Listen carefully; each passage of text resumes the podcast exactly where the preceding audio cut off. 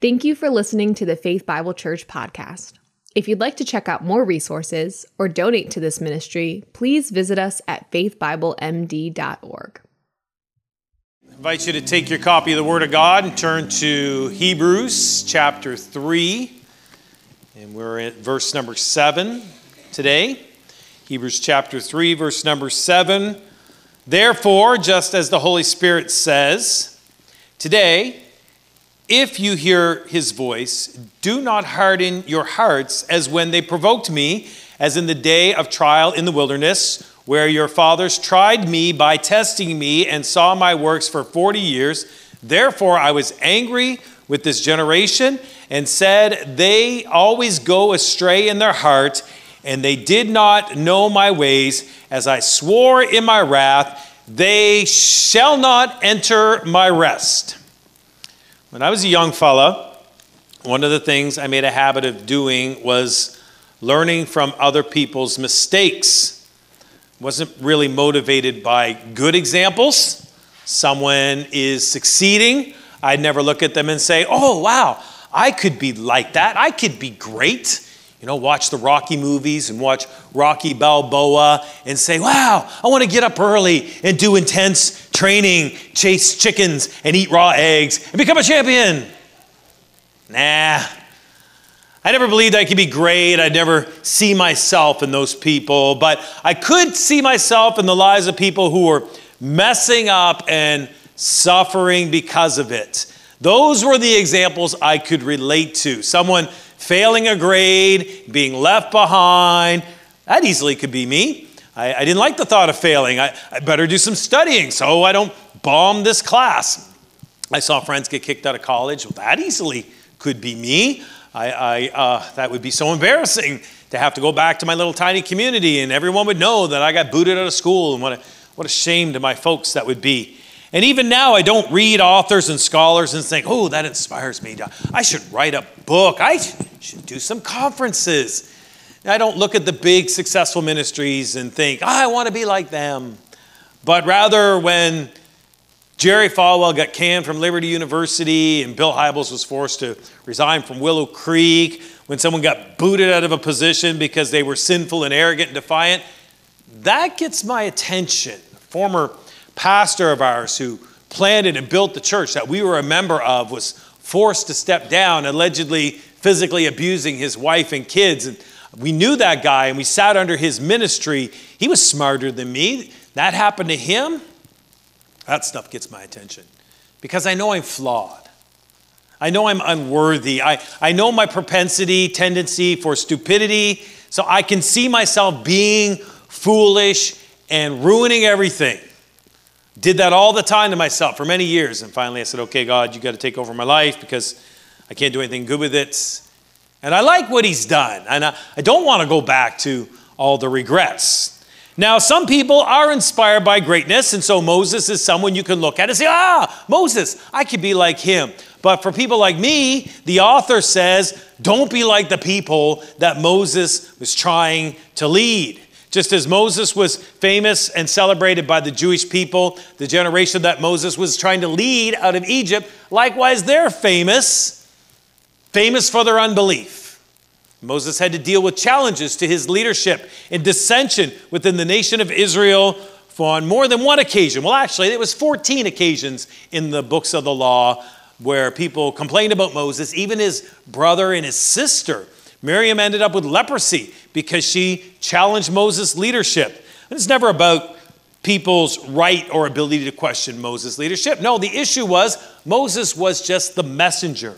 He was telling the people what God had said. So they were rejecting not so much Moses' instructions. In reality, they were questioning, rejecting, rebelling against what God was commanding.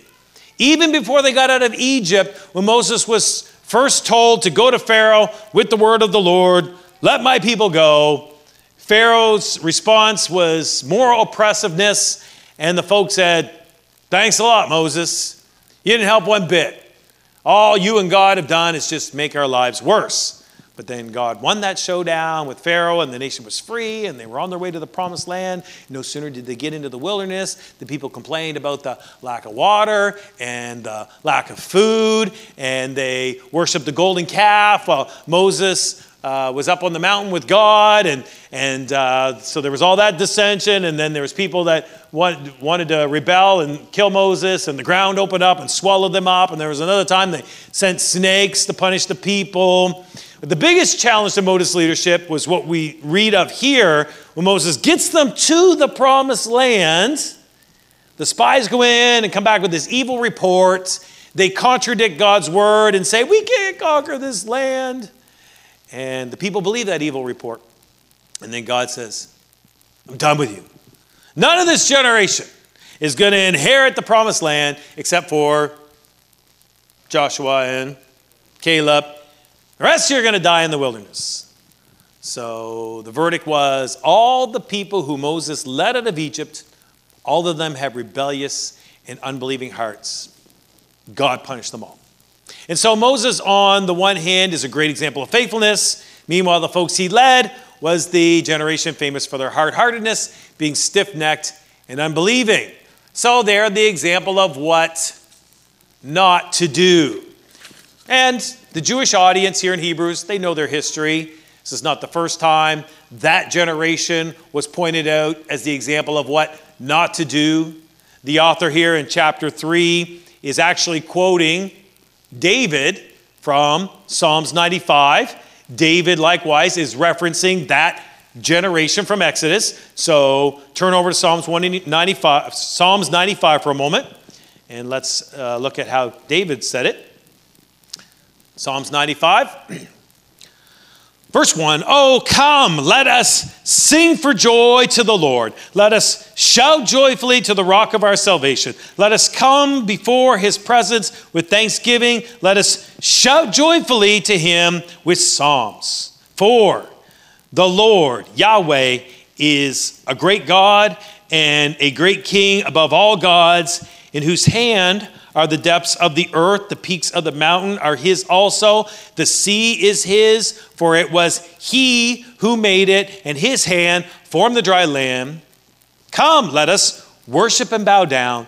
Let us kneel before the Lord our Maker, for he is our God, and we are the people of his pasture, the sheep of his hand. Today, if you would hear his voice, do not harden your heart as in Meribah, as in the day of Massah in the wilderness, when your fathers tested me, they tried me, though they had seen my work for 40 years, I loathed that generation and said, They are a people who err in their hearts, and they do not know my ways. Therefore, I swore in my anger, truly, they will not enter into my rest. This is a very timeless psalm. The other week, people thought my microphone was on while I was standing up here singing. And uh, they said, Oh, they must have left Pastor Al's mic on. No, it wasn't. That's just me taking the Word of God literally when it comes to worship and praise. Did you catch what he says there? I don't believe in singing apathetically. I don't believe in mumbling through a song or acting disinterested or coming in late to avoid the singing. Well, I don't know this song. I don't like that song. I don't really care for Mike LaJoya and that style of singing. I prefer something else. Sorry, Mike, right? I just want to hear the word. More preaching and less singing. Ooh, you sound so spiritual when you say that. Except when the word of God instructs. You like these passages, don't you, Mike? Let us sing for joy. Let us shout joyfully to the rock of our salvation. Let us shout joyfully to him with psalms. Uh oh. Your attempt to sound super spiritual just got exposed. Your immaturity and disobedience is showing. God's word says, Let us sing, let us shout for joy. You are too cool to sing? You too cool to obey God's word? I like that. Shout for joy. Worship is not supposed to be quiet, Have you ever heard a quiet shout?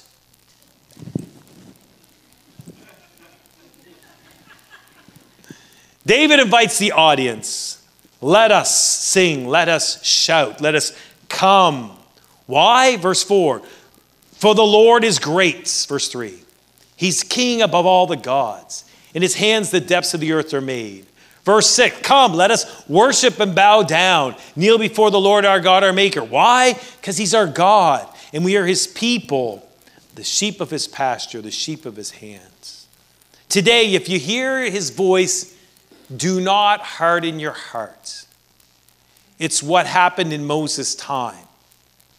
It was the concern in David's time in, he, in Psalms chapter 95. Actually, the scholars tell us that Psalms 95 would have been one of the Psalms that was recited at the coronation of the Second Temple. The temple that Ezra built when the people came back out of exile 70 years in Babylon. Why were they exiled 70 years in Babylon? Why was the first temple? Why was the city of Jerusalem destroyed? Because of the hard hearts. The same reason. So, Psalms 95 was read at the second temple coronation to say, guys, let's not do that again. And yet, what happened when Jesus showed up in Jerusalem? He encountered the hard hearted people. And the point David was making in Psalms 95 is very similar to what the author of Hebrews has been saying, reiterating, just like David, the greatness of God the Father, God the Son. He says, Consider Jesus. And we learn, consider Jesus because he's better than the angels. He's counted more worthy for glory than Moses. David says, then uh, chapter 95, verse number 8, don't harden your hearts as in the did in the wilderness when your fathers tested me and they tried me. For 40 years, I loathed that generation. They are people who err in their hearts. They don't know my ways. So I swore in my anger, they won't enter my rest the author of Hebrews. He warns us how shall we escape if we neglect so great a salvation? He says we are the household of God if we hold fast to Jesus. This is what we've been learning. And then he remembers David's admonishments and he says, Oh, that's a, that's a good point. Let me include that example from our history into my warning to the people because it's the exact same thing. His audience in Hebrews is hardening their hearts, rejecting the revelations of God, the will of God. But see, the interesting thing here is the audience here in the book of Hebrews thinks they are quite acceptable because they're claiming to follow Moses. We hear you, David. We read Psalms 95 and we would never be like that generation that came out of Egypt. We would never do that. We would never go against Moses. We're hardcore committed to Moses. But that wasn't the issue in the New Testament. The issue wasn't going against Moses, the issue was going against the revealed will of God, hardening their hearts, rejecting God. The New Testament Hebrews are doing the exact same thing, only this time it's Jesus. God didn't send Moses to die for their sins and be their Messiah. He sent his son, Jesus, and they are doing the exact same thing to Jesus that the first generation did to Moses. In Exodus, following Moses was the will of God for the nation of Israel. There was no other option, there was no other way. It was trust Moses, and you're going to get to the promised land, or you will die in the wilderness. And those are your two options. And that's literally what happens. Well, guess what? It's the same thing. The Hebrews and we are being offered the exact same thing. Moses' experience was literal. He's a literal guy, literally walking around in the desert, but he was also a type. What's a type, you ask? A type is a representation of one thing by another. Something is literally happening but it is a representation of what is coming. And as we study the Bible, we see the types are very repetitious. Adam sins, an animal sacrifice is made, and the skins of the animal are a covering. Abraham is asked to sacrifice his son, but his son is spared when God provides a ram to die in his place. The children of Israel were set free from slavery when the death angel came into Egypt and killed the firstborn in every family. But if a male lamb was without blemish, was sacrificed, and the Hebrew family put the blood on the doorpost of their home, the death angel would pass over him. All of those were types repeating the same idea and then Jesus, the only born, sinless Son of God, who John the Baptist identified as, Behold the Lamb of God who takes away the sins of the world. Jesus was crucified, died to cover our sin and guilt like Adam, died to in our place like the lamb did for Abraham's son Isaac, died to set us free from slavery and bondage, like the blood of the Lamb did for Israel in Egypt. All of those were types representing what Jesus was coming to do lead us out of our Egypt. Moses is leading Israel out of slavery to the promised land, is a type of what Jesus is doing for us, leading us out of our Egypt. Well, what is your Egypt?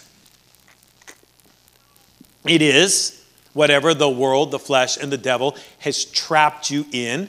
Just like Israel was trapped in Egypt, the devil wants to keep you dead in your trespasses and sins, serving him, building his kingdom until you die. But Jesus, like Moses, comes along and he leads us out of the sin slavery and he leads us through this wilderness. And what is this wilderness. It's your physical life. It's what we're experiencing right here, right now on earth.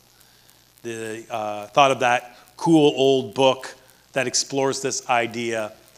You ever read Pilgrim's Progress? thing was written in 1678, and it's an allegory of it's fiction, but it's also our realities of our lives. Every day we wake up and we journey through this wilderness, traveling to the promised land. If you obey Jesus, you will get there. If you reject him, you're not going to make it. And just like Israel, those are the only two options humanity has. Follow Jesus, you get to the promised land. Reject Jesus, you're going to die in the wilderness. And the consequences will be the same. The Israelites who said, Let's quit following Jesus and let's just go back to Egypt. Did they make it back to Egypt?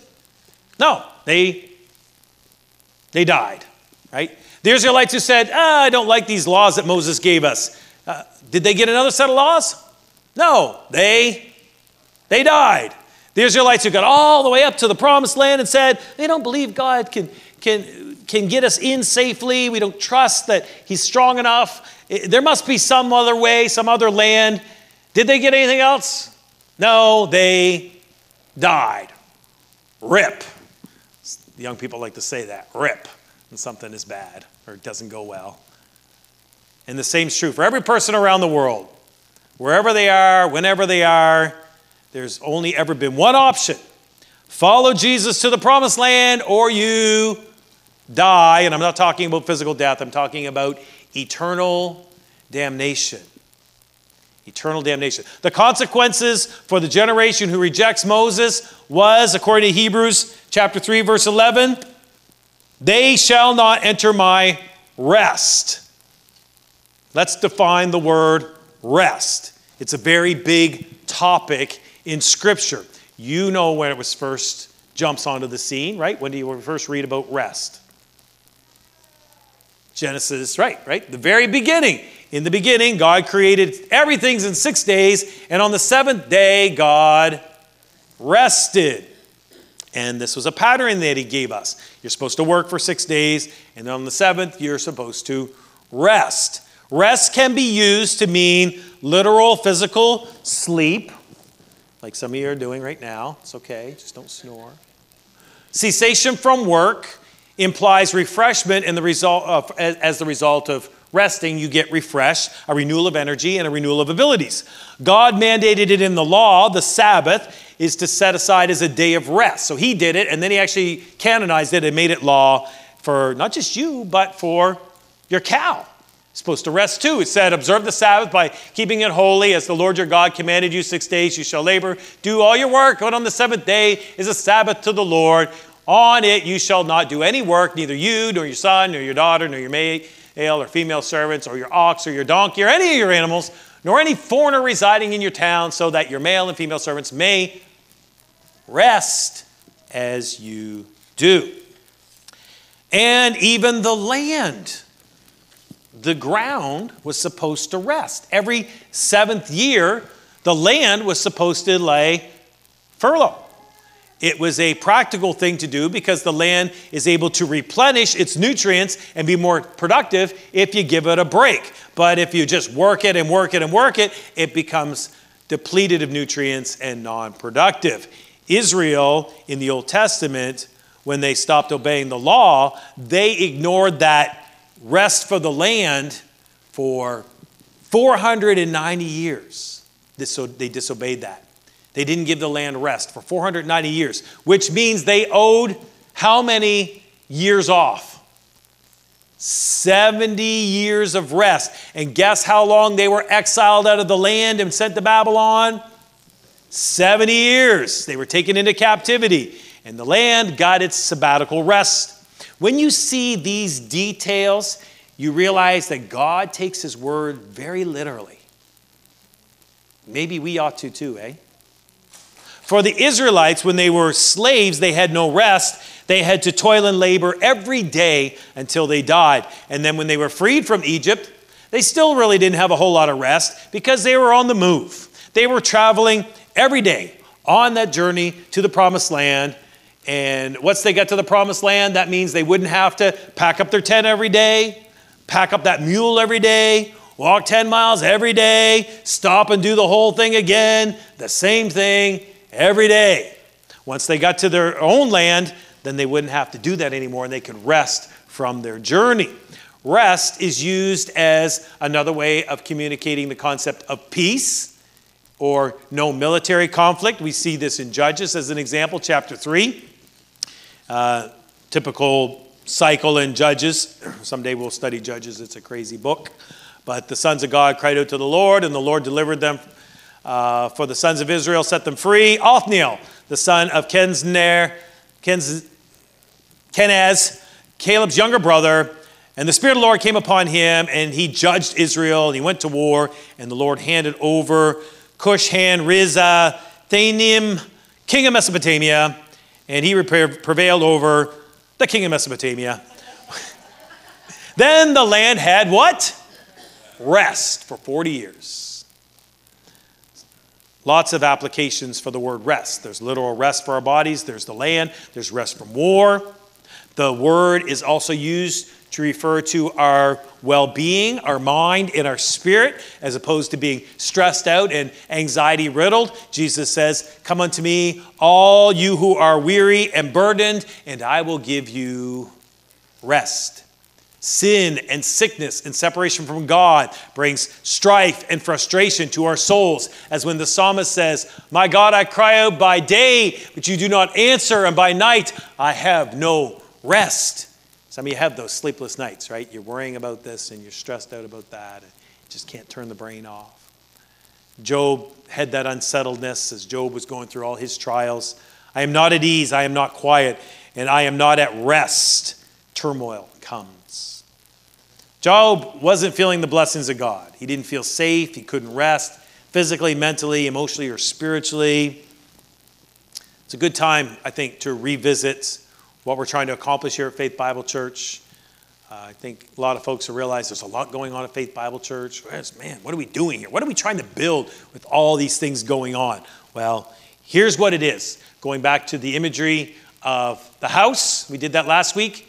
Uh, and who likes tiny houses? Some people like the, oh, I'd like to build a tiny house. Your life is a tiny house, okay? You literally are here today. You are a tiny house, and uh, your tiny house has four walls built on the foundation.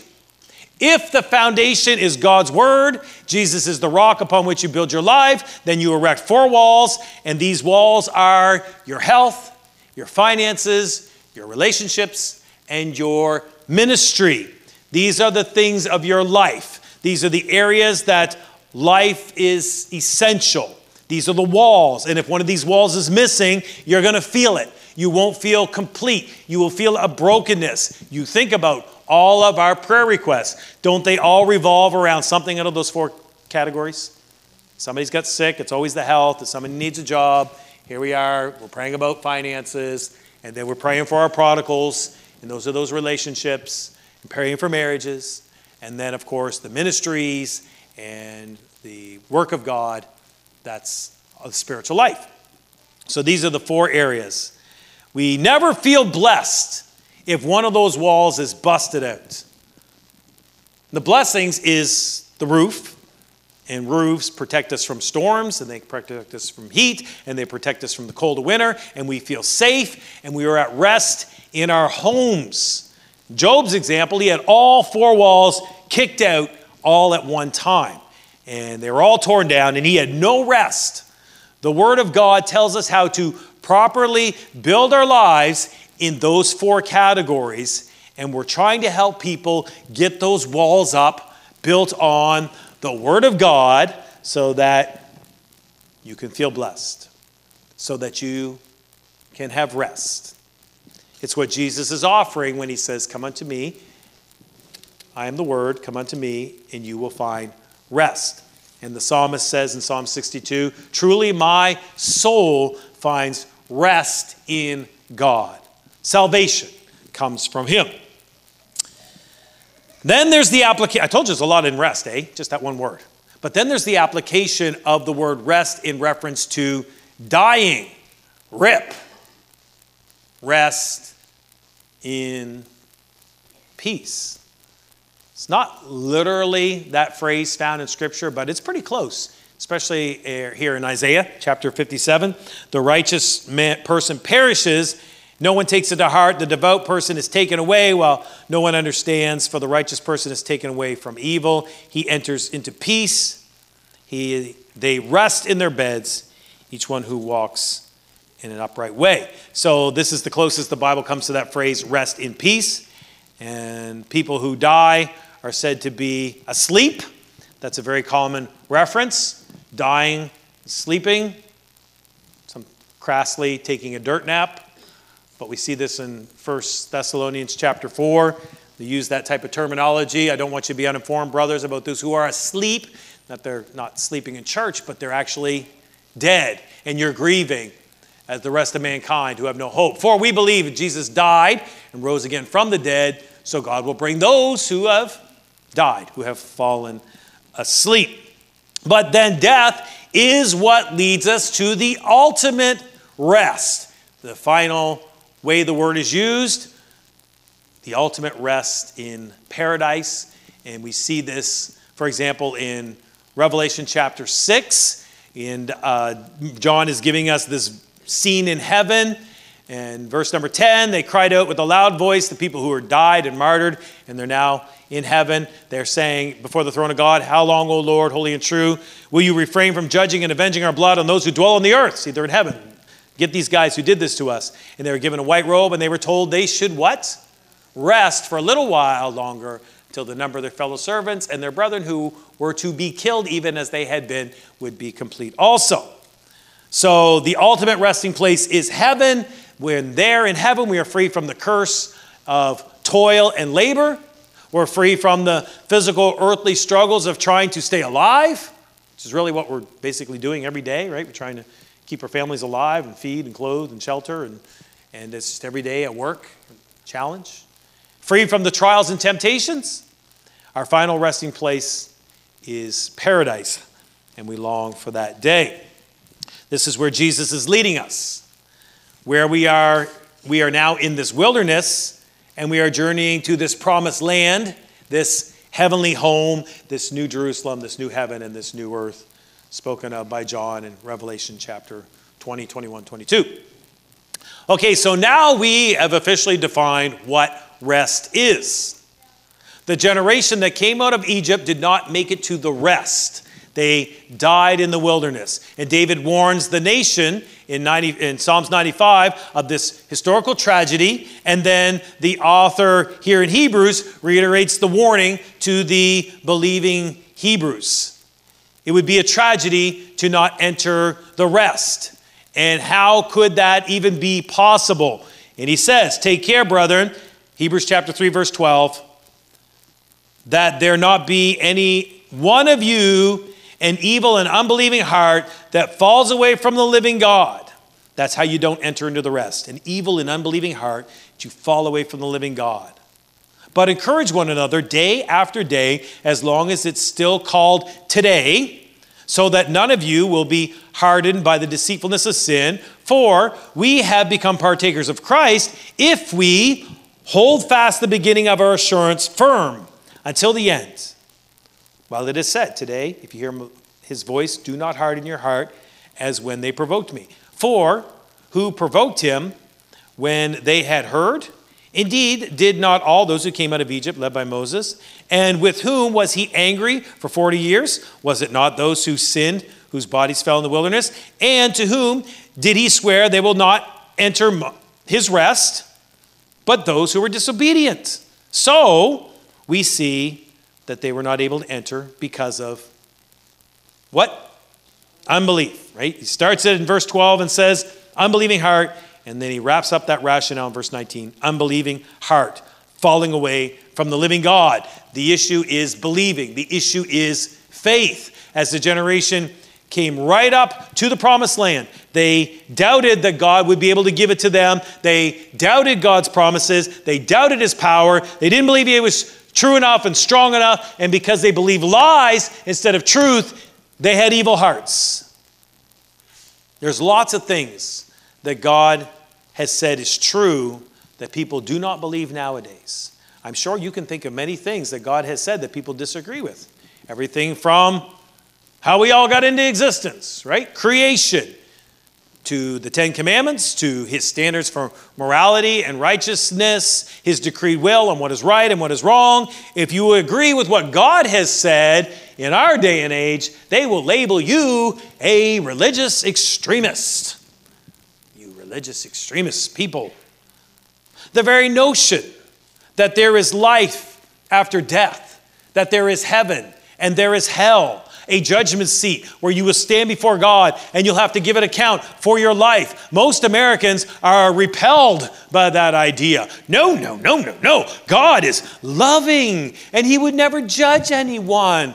God would never send anyone to hell. There's no such thing but his word says that there is, and his word, he said that's what he does. Well, if that's the kind of God he is, then I want nothing to do with him. Which is exactly why he's sending you to hell. Because that's the place where one can have nothing to do with God. And that just makes the matter uh, when you point that out. Why are you mad, bro? Come on. Think for a minute. Why are you mad? As the nation was journeying through the wilderness, they just got tired and cranky. They didn't like the food. There wasn't enough water. They didn't like God's laws. They didn't like the plan. They didn't like the strategy of how to get into the promised land. People died along the way, and that really made them upset. Why are you mad? I bet if you're honest, it's probably one of those same reasons why people got upset at Moses.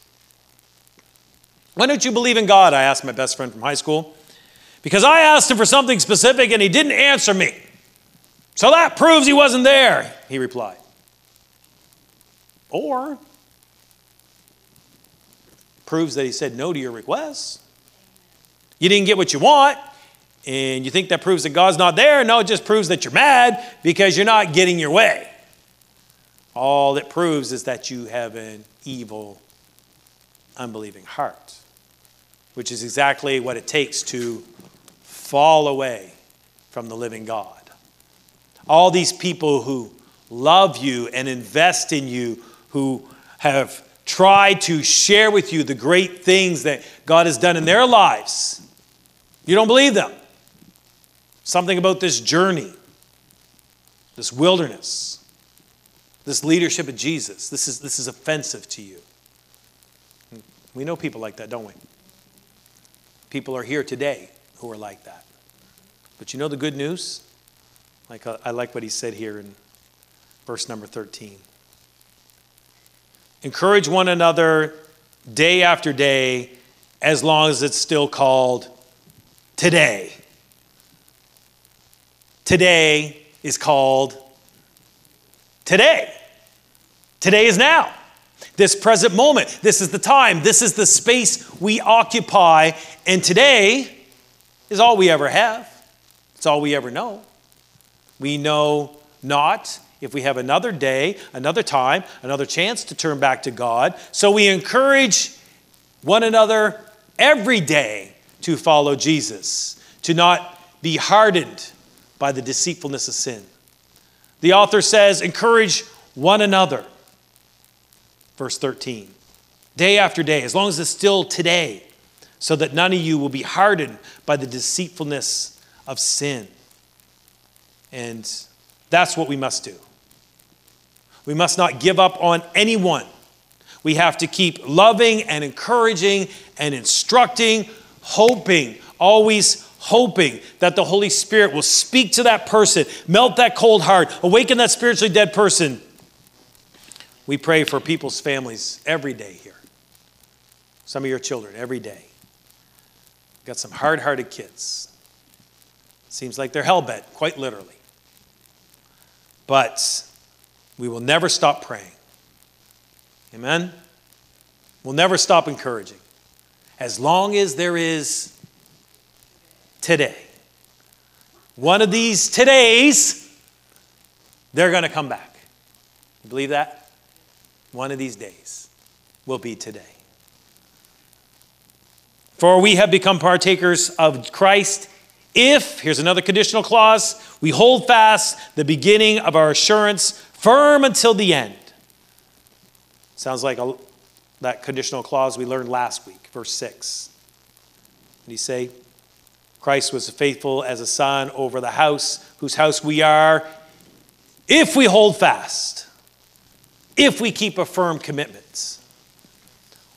One of the practical reasons why we take communion habitually it's so good for us because it just keeps the idea of being a partaker of Christ right here in our faces so we don't forget about it. A partaker.